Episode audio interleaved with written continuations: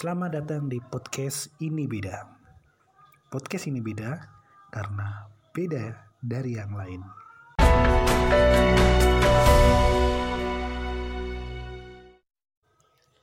Kembali lagi bertemu dengan saya di podcast Ini Beda karena beda dari yang lain. Oke. Pada edisi ini adalah edisi 23 Mei 2020 di malam takbiran menjelang hari raya Idul Fitri. Oke, oke oke dari tadi. Eh gini, se- hmm, sebelum ya, sebelum saya merekod episode yang ke tujuh ya, ketujuh ini, ketujuh kayaknya kalau nggak salah saya cek dulu, takut salah Eh, ke, bukan ketujuh ke enam ini yang sedang saya rekam ini podcast episode ke enam sebelum saya merekod episode ke enam ini di episode kelima eh, saya ngobrolin dan teman saya ngobrolin saya dan teman saya maksudnya ngobrolin tentang percaya diri yang sejati. Percaya diri yang sejati ini adalah episode yang memperjelas dari obrolan yang saya dan teman saya tadi lakukan di episode sebelum ini gitu tentunya berkaitan dengan percaya diri yang sejati. Jadi ngobrol panjang lebar ngomongin tentang percaya diri, hmm, pentingnya percaya diri, faktor-faktor dari penyebab tidak eh, adanya percaya diri dan kisah transformasi untuk sampai kepada titik percaya diri yang saya sharingkan, yang teman saya sharingkan tadi. Ini cukup lama, hampir satu jam kita ngobrol dan dari apa yang saya obrolkan tadi, saya hendak menyimpulkan dari obrolan yang eh, kami obrolkan tadi berkaitan dengan percaya diri. Percaya diri menurut pemahaman kami adalah kenyamanan. Kenyamanan terhadap apa yang ada dalam diri kita. Arti dari ini adalah penerimaan dirilah sederhananya. Menerima segala apa yang ada dalam diri. Dan jadilah sebuah kenyamanan dan itulah yang disebut percaya diri. Ini menurut pemahaman kami. Yaitu percaya diri adalah kenyamanan. Dan pentingnya percaya diri itu memang sangat penting karena bagaimana kita akan sukses kalau kita tidak percaya diri dalam hal apa pun, baik konten kreator, pemusik, atau apa pun itu tanpa didasari percaya diri itu hasilnya tidak maksimal. Ini pentingnya dari percaya diri. Dan kalau berbicara tentang percaya diri yang sejati, sejati itu apa? Kami tadi menyimpulkan yang kita sepakati bersama bahwa yang namanya sejati itu adalah keaslian, bisa disebut keaslian atau otentik atau yang sebenarnya. Dari percaya diri yang sejati adalah percaya diri yang sebenarnya, percaya diri yang otentik gitu. Pokoknya percaya diri yang yang benar-benar percaya diri ya gitu. Karena kenapa kami menyimpulkan seperti itu? Karena banyak orang memahami salah. Ada orang bukan banyak ya mungkin ada sebagian orang yang memahami salah tentang percaya diri. Ada yang menganggap bahwa percaya diri, orang yang percaya diri adalah orang yang berani melakukan ini itu. Ya, menurut saya kurang tepat bahwa orang yang berani belum tentu percaya diri. Karena ada orang yang sok berani, padahal belum tentu berani. Dia melakukan action ini, action itu hanya untuk menutupi kekurangan diri. Itu artinya belum percaya diri. Jadi yang disebut percaya diri yang sejati adalah percaya diri yang sebenarnya. Percaya diri yang otentik. Percaya diri yang asli. Asli dari mana? Asli dari hasil kita menggali diri kita. Asli karena kita mendapatkan menemukan jati diri. ketika kita menemukan jati diri di situlah kita menemukan yang namanya percaya diri. Orang yang tidak percaya diri adalah orang yang belum menemukan diri sendiri. Artinya penilaian-penilaian dari orang lain terhadap dirinya itu menjadi standar hidupnya. Dan itulah yang disebut yang belum belum disebut percaya diri karena kalau kita ngomong tentang percaya diri harusnya itu adalah kita benar-benar percaya kepada kemampuan diri kita. Kita percaya kepada apa yang ada dalam diri kita. Kita mau melakukan ini kita lakukan. Karena kita percaya kepada diri kita bahwa kita mampu. Bukan kita melakukan ini kita melakukan itu karena orang lain bilang kamu mampu. Bukan jangan kita sampai seperti ini mau ya bagus nggak apa-apa sih kalau ada orang yang memotivasi kita lalu kita terdorong ya apa-apa. Tapi kita jangan sampai tergantung dengan orang lain. Artinya jangan sampai kesemangatan kita maupun bad mood kita bad mood kita dipengaruhi dari orang lain. Kita harus bisa menggali diri kita diri sendiri maksudnya. Kita harus bisa menemukan apa yang sebenarnya kita mau kalau kita belum menemukan apa yang kita mau, kita masih diombang-ambingkan oleh hal-hal yang semu. Iya. Kita oh, terkadang menganggap bahwa ini yang aku mau, padahal belum tentu. Itu hanya sebenarnya ini yang aku butuhkan, padahal belum tentu. Itu hanya sebuah keinginan, hanya sebuah hasrat ingin mendapatkan ini itu. Itu belum tentu sebuah kebutuhan. Misalnya, saya ingin mendapatkan memiliki mobil, tapi itu belum tentu kebutuhan. Belum tentu ya, tapi bukan berarti mutlak.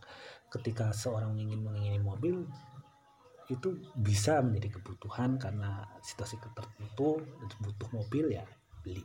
Tetapi ada orang yang ingin mobil, ingin mobil artinya hanya untuk kemewahan, hanya untuk supaya dipandang orang sebagai orang yang kaya. Nah itulah kita harus juga harus bisa membedakan antara kebutuhan dan keinginan. Nah hal inilah yang bisa memicu kita bisa menemukan diri kita sendiri atau itu juga bisa menjadi ukuran atau kita belum menemukan diri kita. Kalau kita masih diombang-ambingkan oleh situasi di luar kita, itu artinya kita belum menemukan jati diri. Saya ngomong ini belum bukan berarti saya ini sudah sempurna, bukan berarti saya benar-benar sudah 100% menemukan diri sendiri.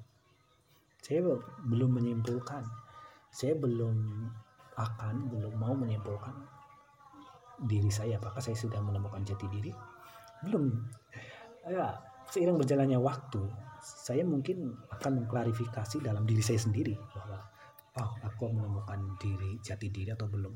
Hmm, jadi saya tidak akan sharingkan kepada orang lain apakah aku sudah menemukan jati diri atau belum. Secara detail saya tidak akan sharingkan tapi hanya akan saya jadikan uh, patokan dalam diri.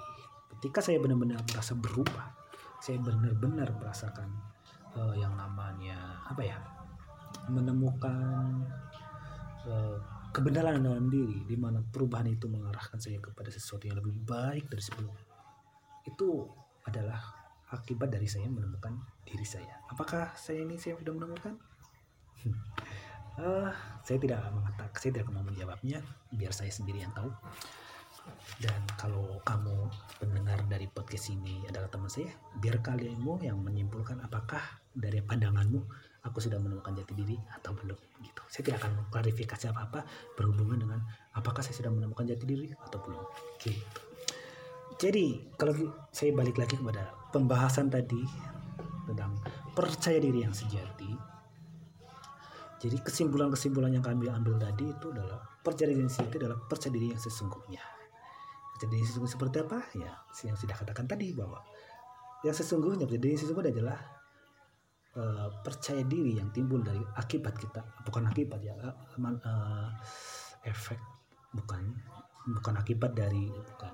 Tapi man, uh, percaya diri karena kita menemukan jati diri. Ini yang sesungguhnya. Percaya diri yang sesungguhnya.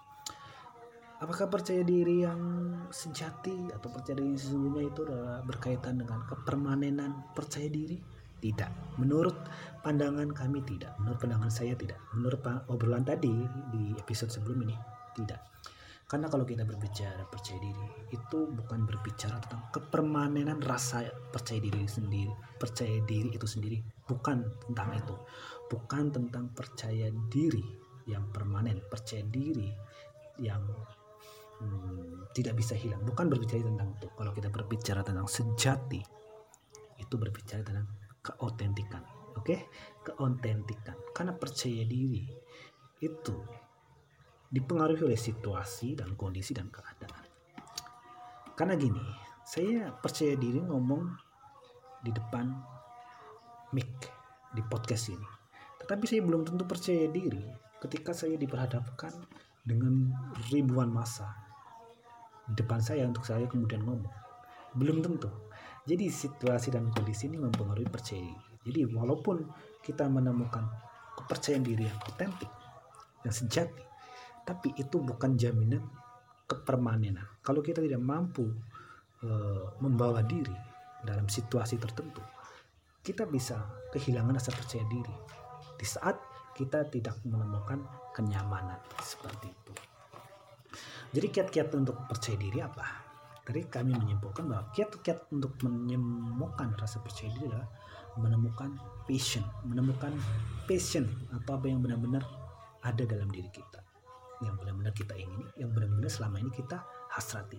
Tadi saya juga uh, ngobrolin tentang antara perbedaan passion dan hobi. Ini kesimpulan ini saya ambil dari apa yang dikatakan oleh Panji Pragiwaksono, saya sharingkan di sini yang antara perbedaan hobi dan passion. Kalau kita ngomongin passion, itu adalah sesuatu yang benar-benar kita hasrati, yang setiap waktu kita pikirkan yang itu benar-benar kita tekuni yang itu tidak akan lepas dari hasrat kita. Ini adalah passion. Tapi kalau hobi itu adalah berkaitan dengan kita mengisi waktu. Misalnya kita bosen di rumah aja nih karena musim musim corona lalu kita nonton film karena saking dulunya tidak kita tidak hobi nonton film tapi karena di situasi dan keadaan kita menonton film akhirnya kita kecanduan jadilah kita memiliki hobi nonton film. Atau gini kita tidak ada waktu ada waktu lah bosan kita tiba-tiba nonton TV ada bola. Awalnya tidak suka bola tapi ketika kita fokus nonton bola oh menarik juga bola. Akhirnya kita memiliki hobi. Ingin main bola. Atau musik juga seperti itu. Atau yang lainnya. Kalau itu hanya untuk mengisi waktu luang itu adalah hobi. Tetapi kalau kita balik lagi ke passion passion itu adalah tentang bagaimana uh, kita selalu menghasrati itu. Ya saya sendiri tadi bercerita bahwa ternyata selama ini yang saya anggap passion hanya hobi yang saya anggap hobi sama passion itu sama ternyata beda. Dulu waktu saya kecil bukan kecil maksudnya pelajar lah gitu ya. SD gitu saya suka sekali nulis. Saya suka nulis nulis nulis cerita yang saya karang sendiri ya sebagai fiksi gitu. Nah saya hobi banget nulis cerita. Tapi sebenarnya itu inspirasinya dari sandiwara dari apa yang saya dengar di radio dan lambat laun lambat laun. Saya benar-benar apa ya lebih tertarik untuk uh, sesuatu yang berbau audio. Dalam ini podcast lah dalam ini dalam mendengar gitu. Tetapi untuk menulis saya merasa ini ya merasa tidak terlalu berhasrat gitu. Ya ada hasrat ingin menulis tapi itu dasar-dasarnya karena inspirasi dari apa yang aku dengar. Ya dulu sih saya juga suka nulis tapi sebenarnya itu hobi ketika saya pada waktu itu uh, tidak ada ada waktu luang dan bosan ngapain akhirnya nulis. Tapi dalam hasrat saya sebenarnya dalam hasrat saya saya ingin menjadi seorang motivator. Ingin saya berdiri di panggung terus berbicara banyak orang menginspirasi banyak orang hasrat saya adalah pada saat itu. Ya seperti itu. Ya, itu yang mungkin disebut passion. Mungkin saya belum menyimpulkan tapi menurut saya iya. Karena saya setiap waktu ini berhasrat seperti itu. Berhasrat ingin menjadi public speaking. Dalam hal ini ingin menjadi pembicara ya penyiar radio gitu. Terus ya motivator atau ya podcaster lah gitu. Yang paling kecil saat ini yang bisa saya jangkau ya menjadi podcaster untuk menyampaikan unek-unek untuk menyampaikan pemahaman untuk menyampaikan pemikiran pengetahuan saya kepada kamu anda semuanya. Seperti itu. Dan itulah saya menyimpulkan bahwa passion saya itu ada di sini. Di public speaking dalam berbicara. Dalam berbicara. Tapi ya karena saya ini seorang introvert saya memang dalam hal berbicara itu penuh pertimbangan. Uh, penuh pertimbangan atau juga tentang kecocokan. Kalau saya berada dengan orang-orang yang tidak cocok dalam hal ini uh, menurut saya gitu ya saya tidak akan ngomong banyak. Tetapi kalau saya cocok dengan orang itu saya bisa ngomong, ngomong banyak menghabiskan waktu untuk ngobrol dengan dia seperti itu. Itulah yang saya rasakan. Jadi ini seperti itulah saya menyimpulkan tentang uh, pembahasan kami di podcast sebelum ini berkaitan percaya diri yang sejati. Mungkin tidak semuanya saya jabarkan di episode ini. Kalau ingin yang lebih lengkap, tapi audionya memang banyak gangguan, banyak noise-nya, kalian dengar aja di episode sebelum ini di pembahasan percaya diri yang sejati bersama teman saya. Kolab melalui telepon jadi ya dimaklumi jika banyak gangguan, banyak noise-noise yang terdengar di situ dan kalian dengernya jangan pakai headset. Pakai loudspeaker aja karena kalau pakai headset saya sudah mencobanya yang terdengar hanya suara saya tapi lawan bicara saya ini tidak terdengar. Seperti itu, tapi saya upload karena kalau didengar lewat loudspeaker sih cukup ya lumayan bagus lah di samping ada noise-noise yang ada gitu. Oke. Okay ini aja ya saya sampaikan. Oh ya. Uh, saya mau mempromosikan gini mau anchor. Kalau kamu yang ingin membuat podcast ingin membuat rekaman podcast kayak saya ini gampang banget cara uh, kamu download aja anchor di Play Store lalu kamu daftar kamu daftar buat podcast lalu kamu rekam lah di situ kamu bisa isi dengan backsoundnya sudah tersedia backsound dan uh, pokoknya lengkap lah kamu kalau ingin menjadi podcaster mulailah dari download Anchor dan dari situ episode-episode podcast kamu akan langsung tersebar di aplikasi di platform-platform podcast yang lain seperti Spotify, Google Podcast, dan lain sebagainya. Oke, jadi kalau kamu memang hobi cuap-cuap, ingin menyalurkan sesuatu lewat pembicaraan tapi kamu tidak pede untuk ngomong kepada orang-orang di sekitarmu, eh, podcast bisa menjadi alternatifmu. Hehehe. ya. Saya sedang ngomong banyak sudah 18 menit. Semoga dari apa yang saya katakan ini kamu dapat kesimpulan. Oh ya, mohon maaf lahir batin. Minal aizin wal faizin. Semoga sehat selalu, tetap semangat dan God bless you.